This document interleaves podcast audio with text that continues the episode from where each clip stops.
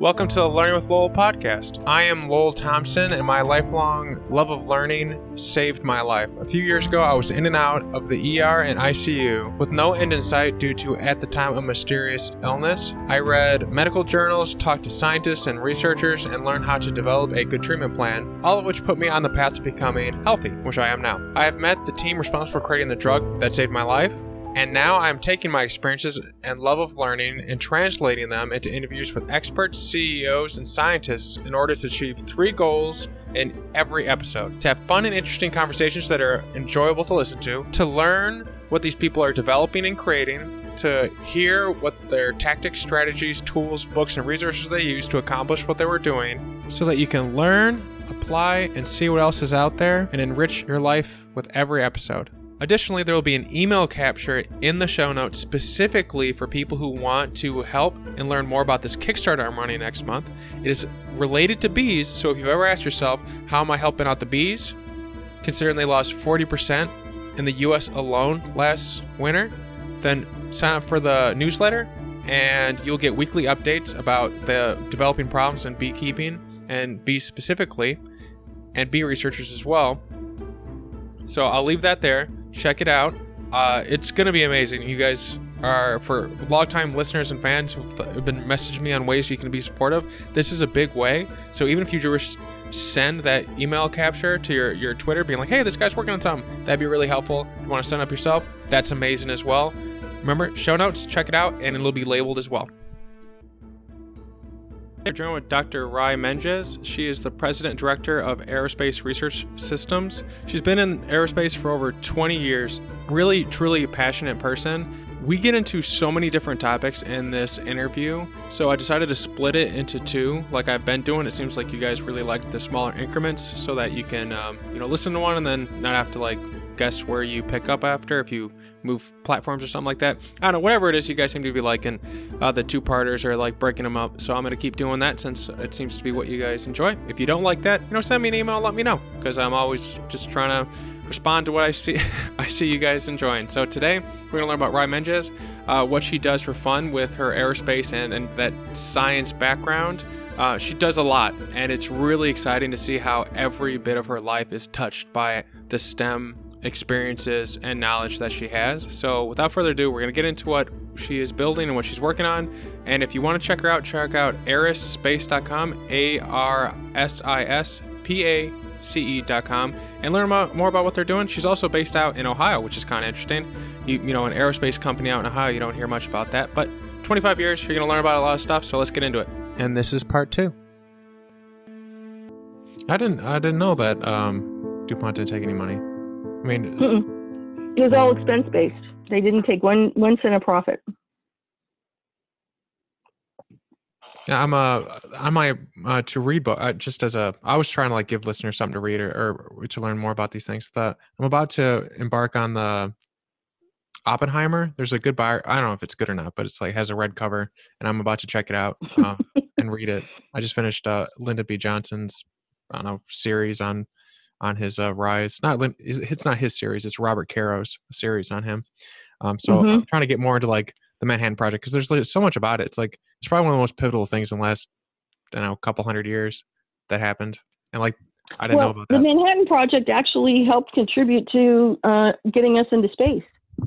And a lot of the things we learned in terms of instrumentation, physics, materials really played an important part. Um, it, it's it's interesting if you see the early years of space. Um, I don't know if people are aware that our ability uh, really to do work with rockets and, and launch rockets in 1947 and 1949 to you know altitudes of 250,000 feet had, to, had came from not only the work by Robert Goddard, which was exceedingly important, and he didn't live to see a lot of it, also came from us basically taking the German V 2 um, um, missile mm-hmm. and redes- redesigning and integrating it with our technologies and, and learning um, vertical launch systems from that technology. And it's it's kind of interesting the way things all weave together. That's yeah. That's what was one of the things I like learning about history because especially people. I have a lot of friends my age, um, for obvious reasons because we grew up in the same age group. But um, I also like people of different age group. I like talking about uh, a lot of people, but the a lot of people my age seem to find that they like they get lost or like they're on a like they're like racing someone else, but really they're not racing anyone, or they don't know what's like valuable to them or what they want to be doing. And the interesting thing is like if you look at history, like things connect in the weirdest ways. Like there's no like knowing what tomorrow will bring you.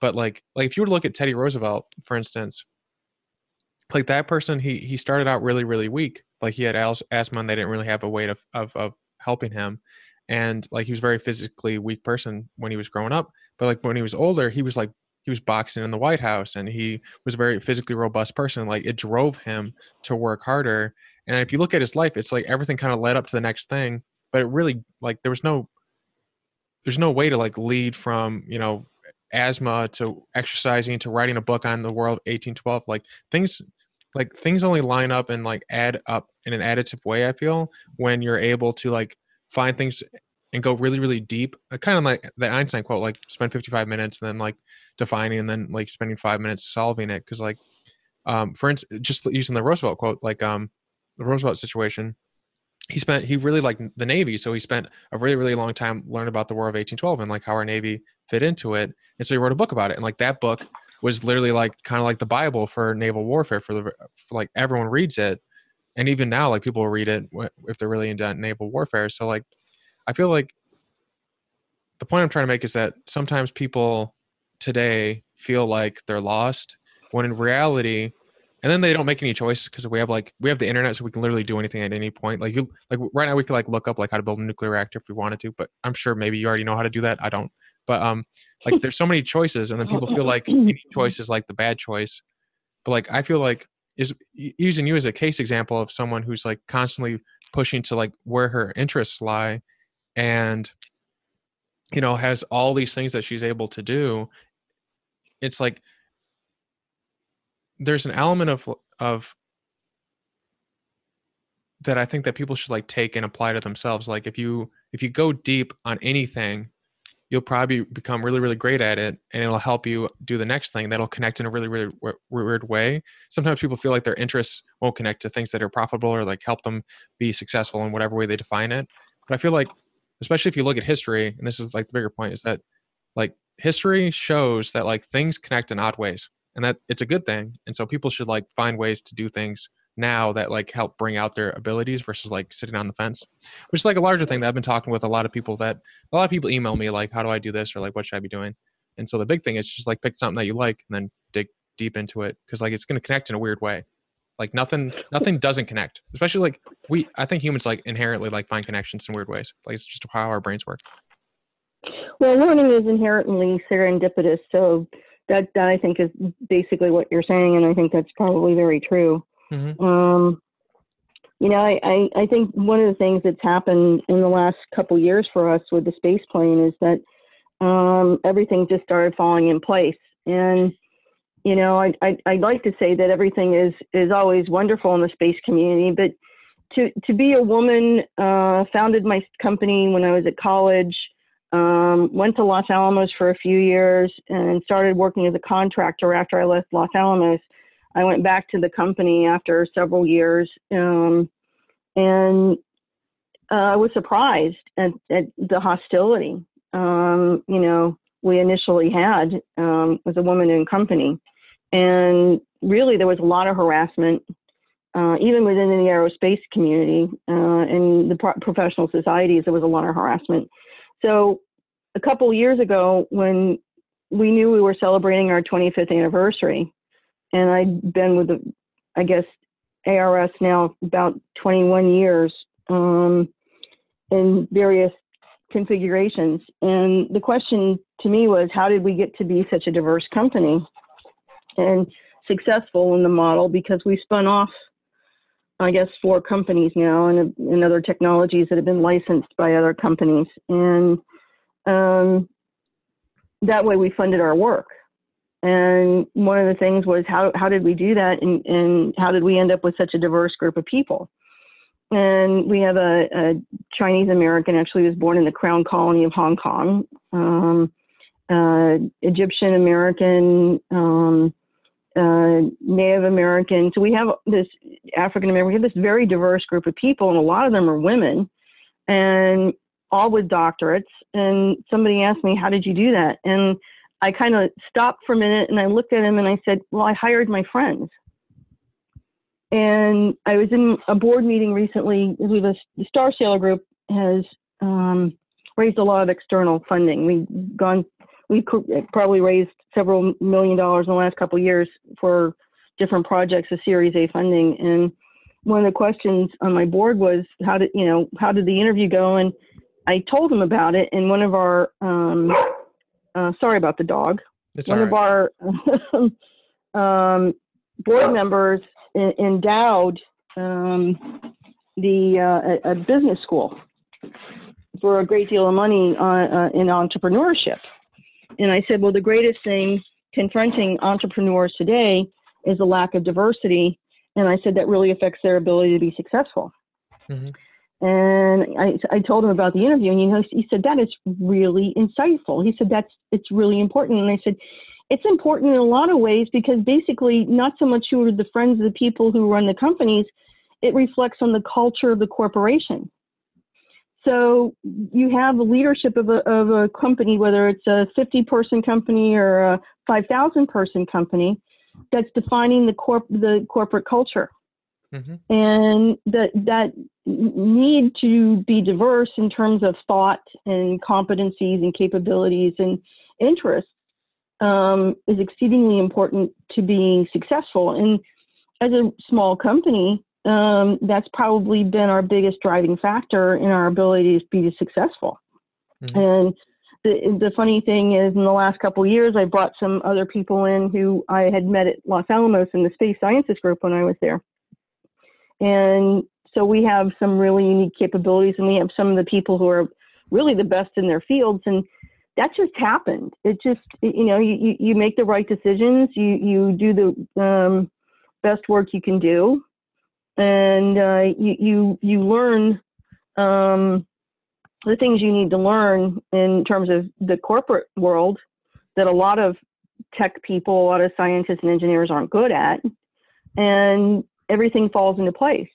And it, it was just an extraordinary experience that everything fell into place after, you know, 12 years of, of really working to put everything together. And so there was serendipity that everything just fell into place a couple years ago because back in uh, 2007, 2008, we had 70 million in funds that were basically um, raised for us to work on the space plane, and we thought we were in good shape. Little did we know that we'd end up with one of the worst recessions in modern history. So we had 30 million up front and 40 million in, in other types of thing. And literally in less than 24 hours, we lost every dime uh, promised to us because our um, financial group disintegrated overnight. Um, and that happened to a lot of companies in that time frame. And you, you just keep moving and you find other ways to do things. But um, the same thing kind of happened in a really short period of time. Everything fell into place. Hmm. Is there?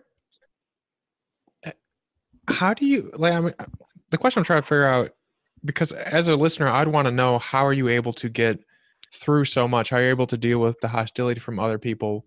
Um, for founder, how do you deal with like 2008, like everything falling through? Like, how do you get well, in, in 2008 with everything going to crap and I'll, I'll use a word you can actually broadcast or, or podcast um, everything um, number one i knew we were good. I knew we had some of the best science. Um, we weren't just going out and saying hey we got a spaceship because um, i'd been everywhere in the southwest in the spaceport development groups and i'd been talking to people all over the western united states uh, I went back to New Mexico to look at what was going on with a commercial space group. Uh, sponsored by the state. Um, I traveled everywhere and I saw what other people were doing, and it didn't have any real basis in engineering or science.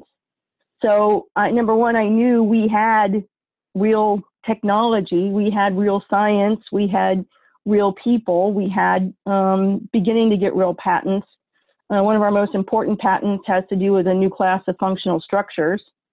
Um, so, you know, we, we had you know, a lot going for us. Um, we weren't we weren't headed by a rich white guy. That was our only our only difficulty is that you know um, we had I would go to NASA JSC and meet with them, and I did that very early on. And I won't tell you which company, but it was one of the, the better known companies today. They would actually the people at NASA make fun of that company's engineers because they knew nothing about space, and it was um, you know, I, I'd sit there in disbelief that they were actually just ridiculing these people because they were so um, ignorant and incompetent when it came to actual space systems. And uh, I was astonished. So I had a lot of confidence. Um, the Star Sailor Group had just received a chunk of funding.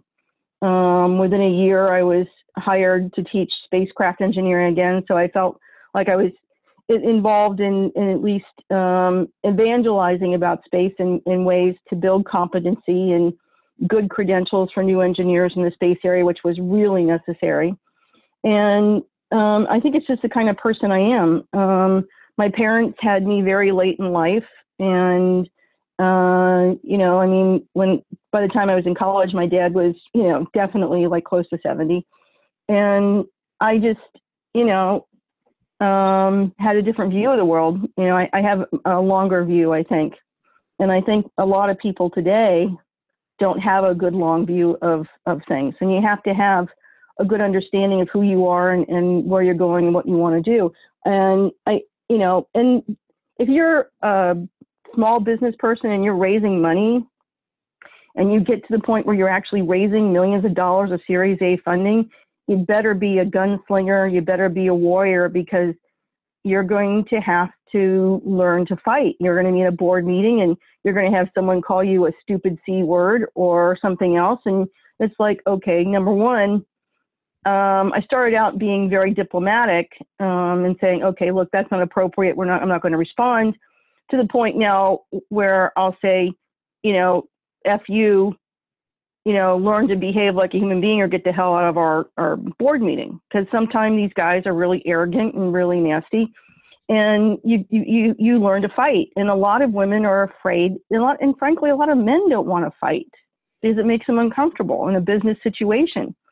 Um, and and I have a, a reputation for being a you know a really nice person, but you know I'll also knock you out.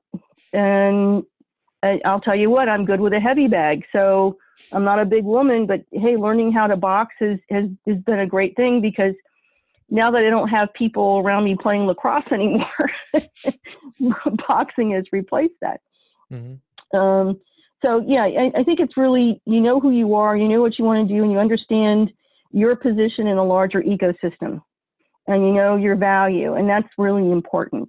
Mm-hmm. Um, because it, it, wasn't until a few years ago that we were on the radar of any of most of any of the other companies and suddenly um, people started noticing because um, we were getting more recognition from other businesses and larger companies and we were doing manufacturing and creating new products and uh, getting more patents and things were just uh, moving in that direction so um, that it really comes it's, it's up to you. I mean anybody who's been on a playground that you know in first grade is going to know that if you're not going to plant your feet and say this is my space then you, are going to have a problem.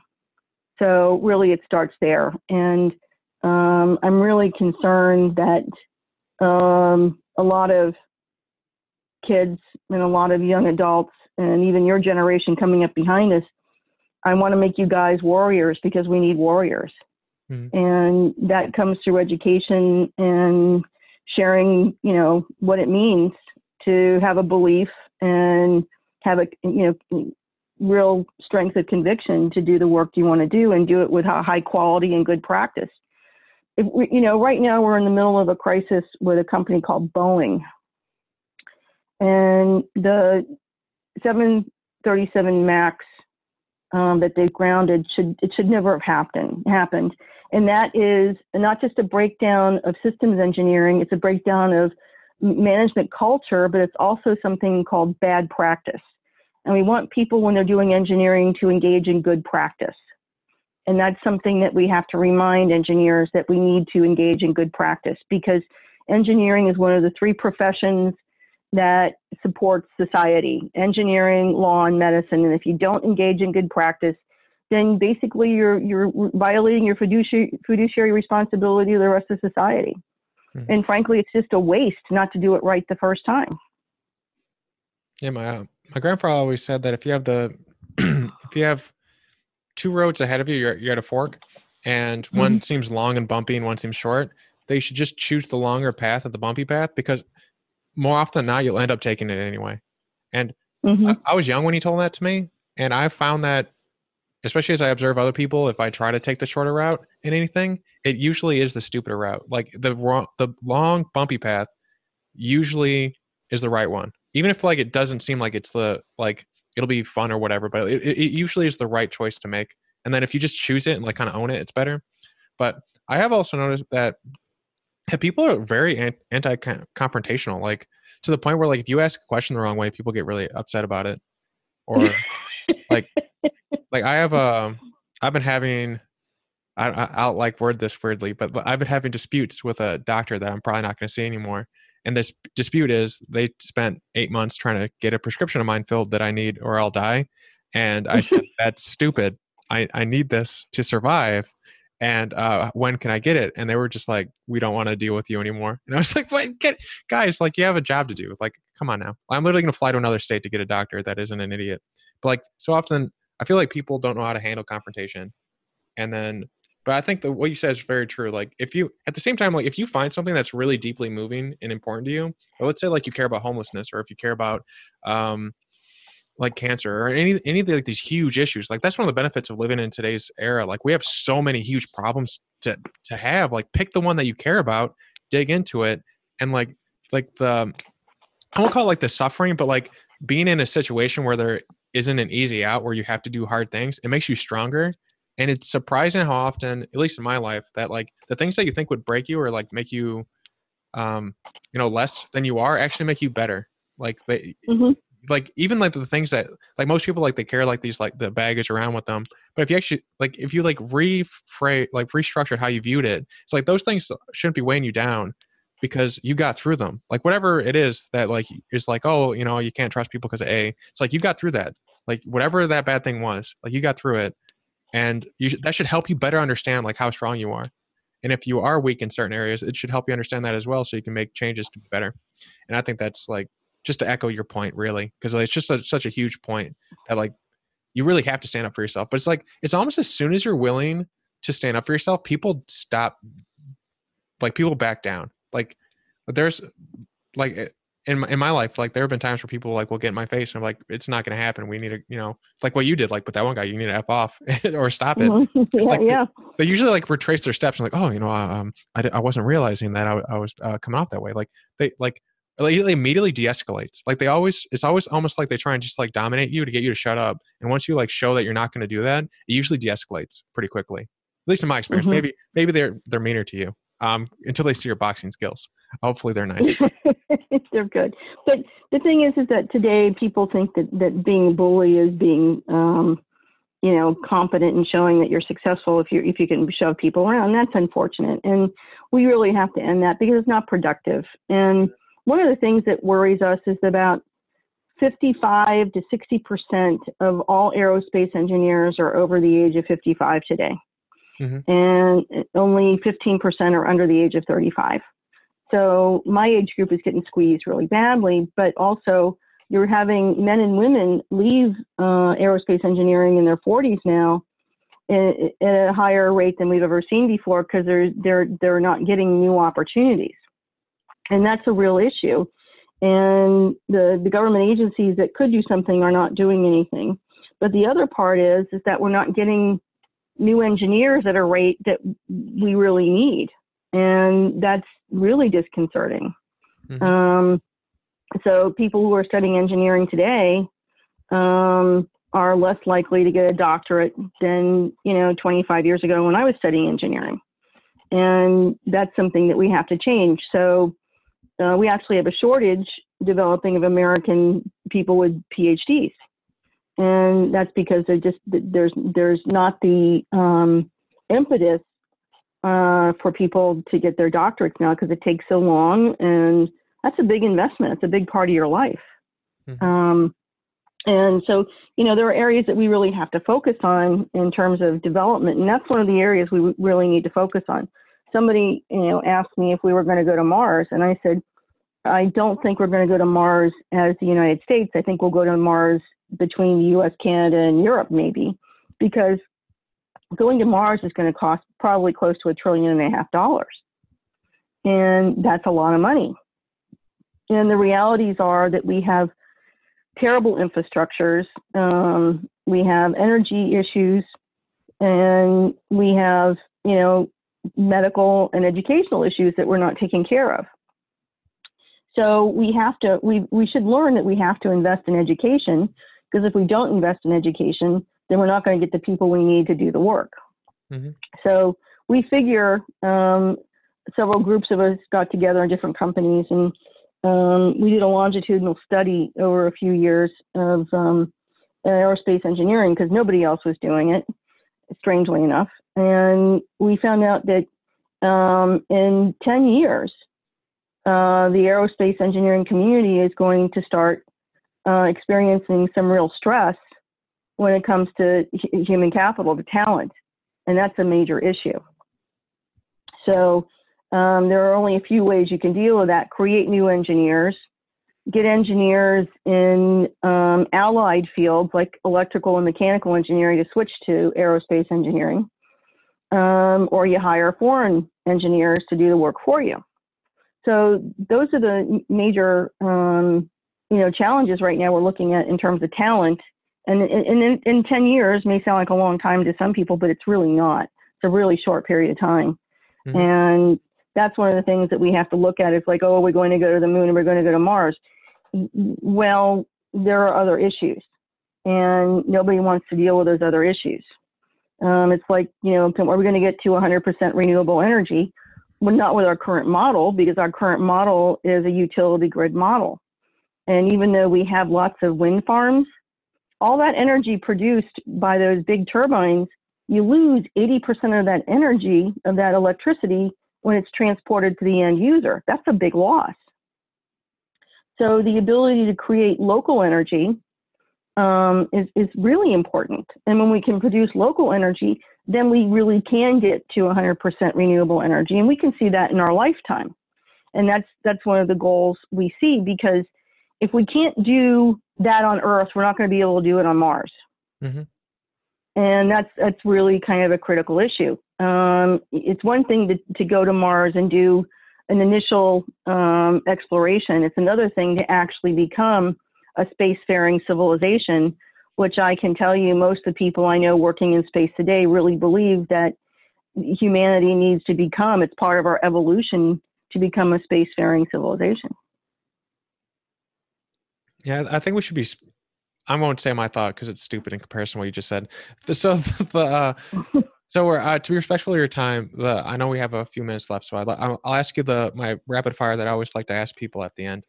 Um, so the first one is, what is a question you have that you do not have the answer to? So the example I give, and you might actually you might have the answer to this actually, but the um, um feel free to to not answer it. But if um if the Big Bang is required to make the universe, right? If I were to go back in time and like shoot the Big Bang in the head, in a metaphorical sense, so it wouldn't exist, like what would happen, what would be here in its stead, and then what was here before the Big Bang? I wonder these things. Uh, physicists will answer me saying that it's hard to say because the Big Bang made time, so there's no before it. But then, like, it's really weird. I just imagine like white space, but like that's not what it is. But anyways, that's what I wonder, and I don't have the answer to. But what is a question that you have that you don't have the answer to? Um, I, I think the question is is uh, about our existence and how we perceive reality.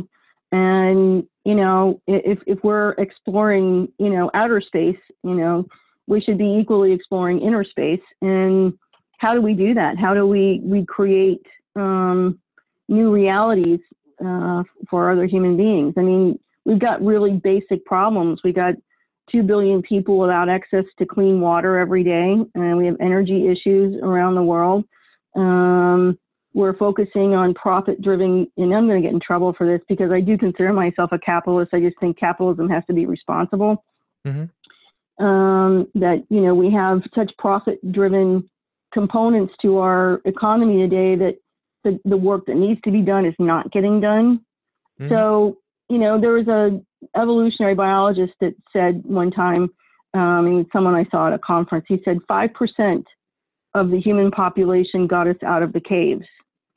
So does that mean that 5% of the human population now gets us to a more advanced, to a more evolved place on, on Earth? And um, one of the things that I think is really interesting is that when people start thinking about space and maybe what they can do with space, and you know, you can buy a satellite kit, you can buy a CubeSat kit and build your own satellite today. Um, and you can even launch it if you can pay the 50,000 for the hardware and launch and you can have your own satellite and think about the idea that if a group of people got together and they had their own satellite and what would that mean to them and how would they see the earth differently and how could they do things differently by doing that? So it, it, part of it's changing perspective but i think it, we can take humanity um, out of itself and explore you know our own space a little bit more efficiently and um, more genuinely, I think we're going to be uh, uh, doing a lot. I know that right now there's a big discussion again about alien life. And first of all, if we're not, if we're going to talk to alien life, we should learn how to talk to other species on our own planet. Mm-hmm. Number one. Num- number two, of course, there's life elsewhere in the universe. We exist, therefore it exists. But we make the assumption that our our own reality, our human reality, is the reality of other species. And I suspect that their realities are radically different. And in, in my book, I call it the paradox of, of the um, telepathic dolphin. You know, they may be more intelligent than us, but it's highly unlikely they're going to build a starship. Um, so it comes down to how we define life, how we see life, and how we define reality. There's actually a man that believes that the human brain is actually um, the instrument that creates time. And I'm not sure he's terribly wrong because it's our perspective that defines time in terms of our reality. So, in terms of the Big Bang, can you go back in time and, as you said, shoot the Big Bang in the head? I don't think you probably can because it's already occurred. Mm-hmm. Um, so, it, it's not something you could change. But, um, you know, it, it's, it's, you know, the whole causality thing and, and looking at, um, reality in the universe? That's it's a huge question as you as we start to enter space as a as a species. That's that's a really big deal because I think we're going to learn that our concept of reality and even our concept of, of what we consider metric time is probably not the reality of the rest of the universe. I think that like to for people listening, just like imagine like how a cephalopod would like. I mean, like one of the uh, for the longest time we didn't we thought we were the only sentient creature on the planet but now we're finding like new ones all the time like elephants uh, dolphins whales i think cephalopods are on there as well like one of the biggest one of the biggest problems they have on identifying a sentient creature is that they can't it's hard for them to figure out a test that we would understand that the the creature could do that would let us know that they were you know sentient and so like a, a cephalopod is like the craziest thing on the planet. Like I think that someone was saying, I was reading something that's like the most alien thing exists, but like that's just the thought uh, thought exercise for people think about. Like how would like if you were like a cephalopod that had like you know brain matter in your arms and you could like pop them off and stuff, like how would your world be different? Like it, it's it's really hard to imagine like all this other alien life, which is just like to echo your point. But uh, all right, so next question, and I'll, I'll try to. Well, I feel really badly because I had calamari the other night.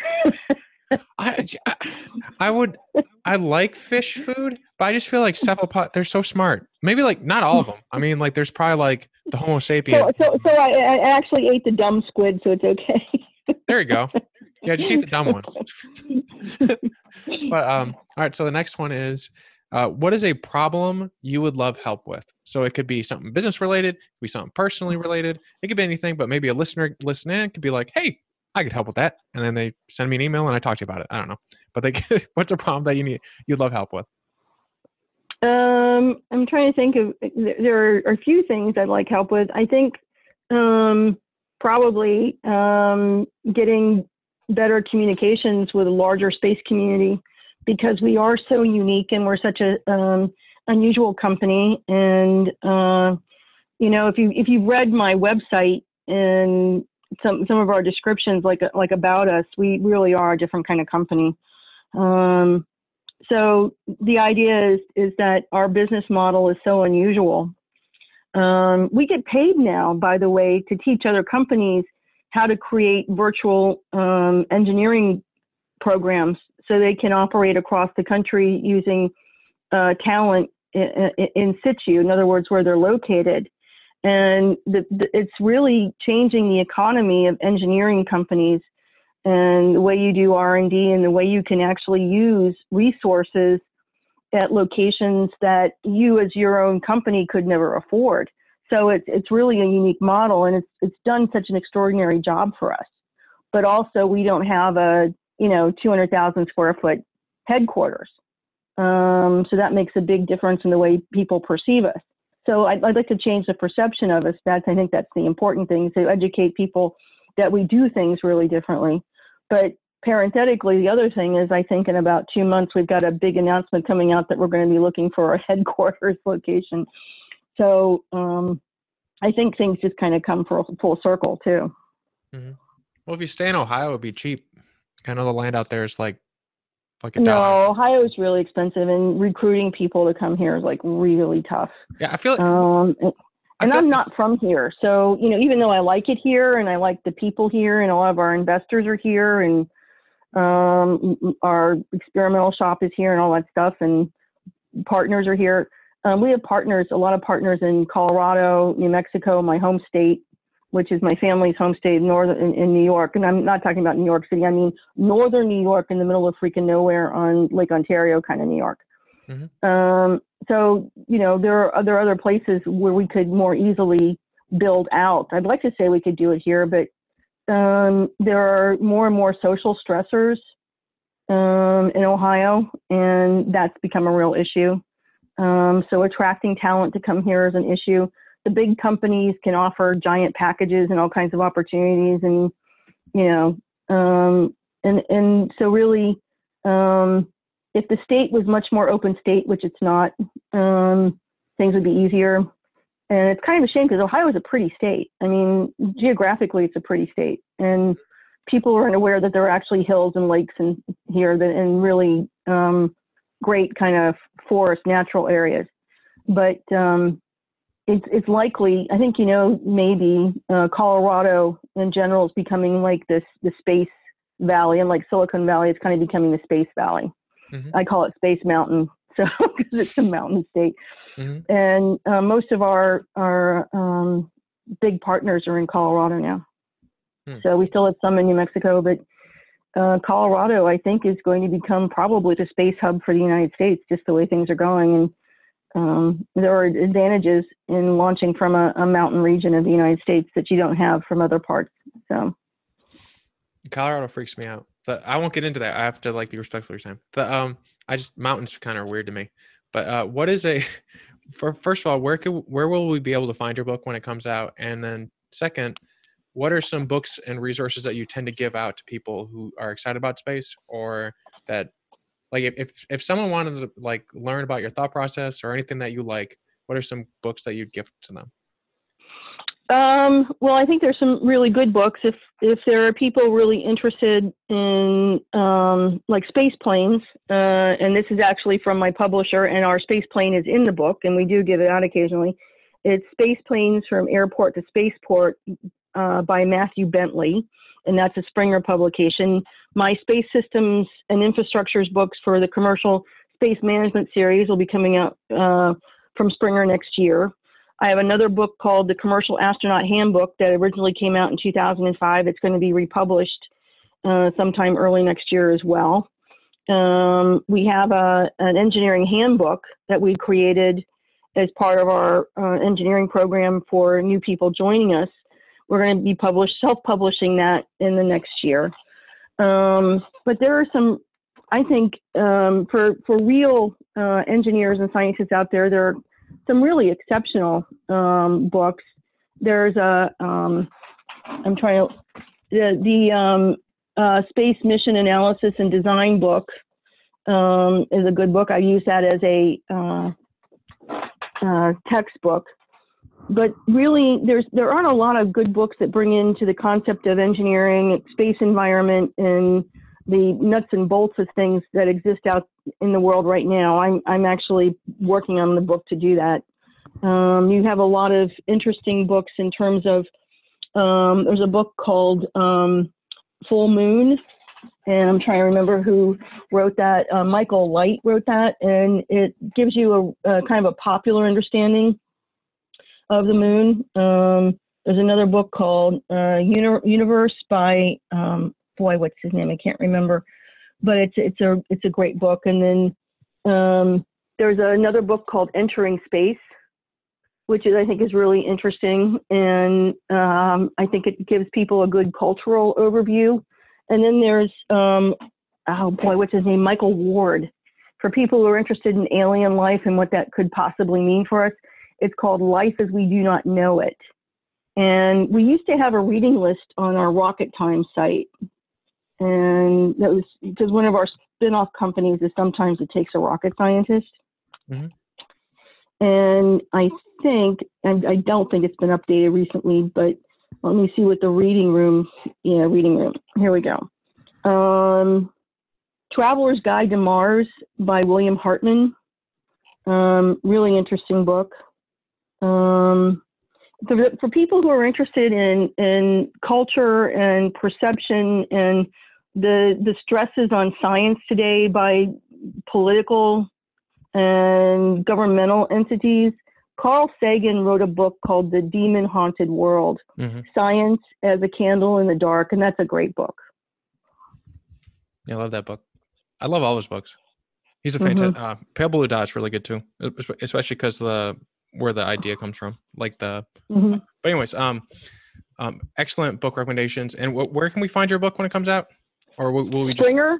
Yes, and, and I'll, I'll, probably yeah Springer, and I'll probably have announcements everywhere. And um, uh, but Matthew Bentley's book Space Planes is is actually pretty good. And for people interested in space planes and horizontal takeoff and landing technologies, which is really how we're going to get into space in terms of affordable space access.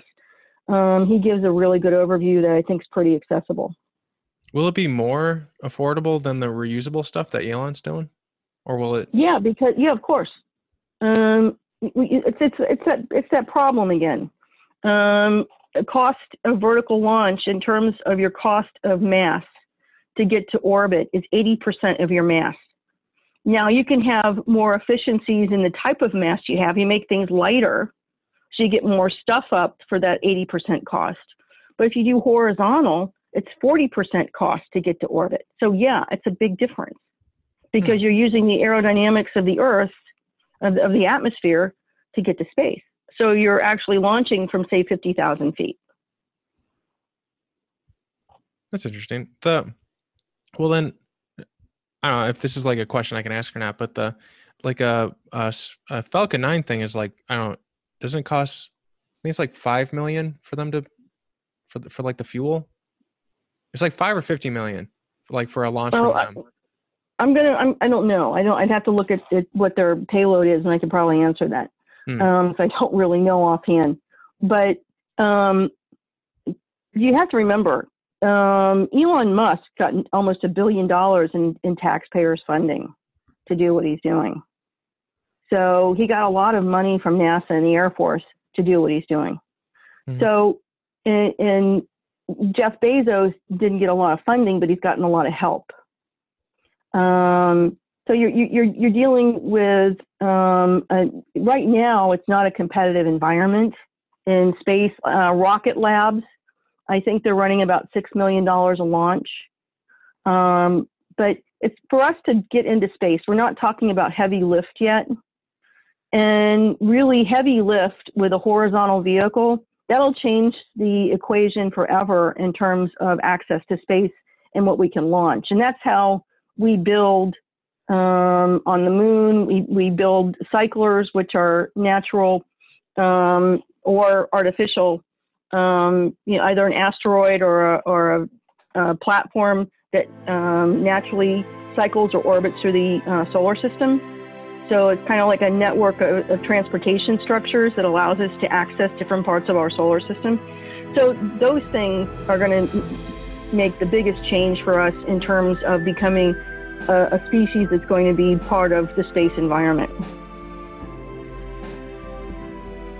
And that was Rye Menges. Remember to check her out at arsispace.com, Aerospace Research Systems, and the founder of Sometimes It Takes a Rocket Scientist. And these are things that she's been, go- been going on for decades, so definitely check them out. Check out her LinkedIn. Uh, everything's gonna be in the show notes. And I mean, I mean, you heard this this person, fantastic, so passionate, and I mean, I learned so much just listening to her. I wish we could have gone on for hours. Honestly, she's one of the uh, one of those types of people, and I think all you will agree as well, where it's just like you could just sit and listen to her talk about whatever she's going on that day. Because just so check her out, arsispace.com, and look in the show notes for links. Thanks everybody for coming around, and here's my outro stuff.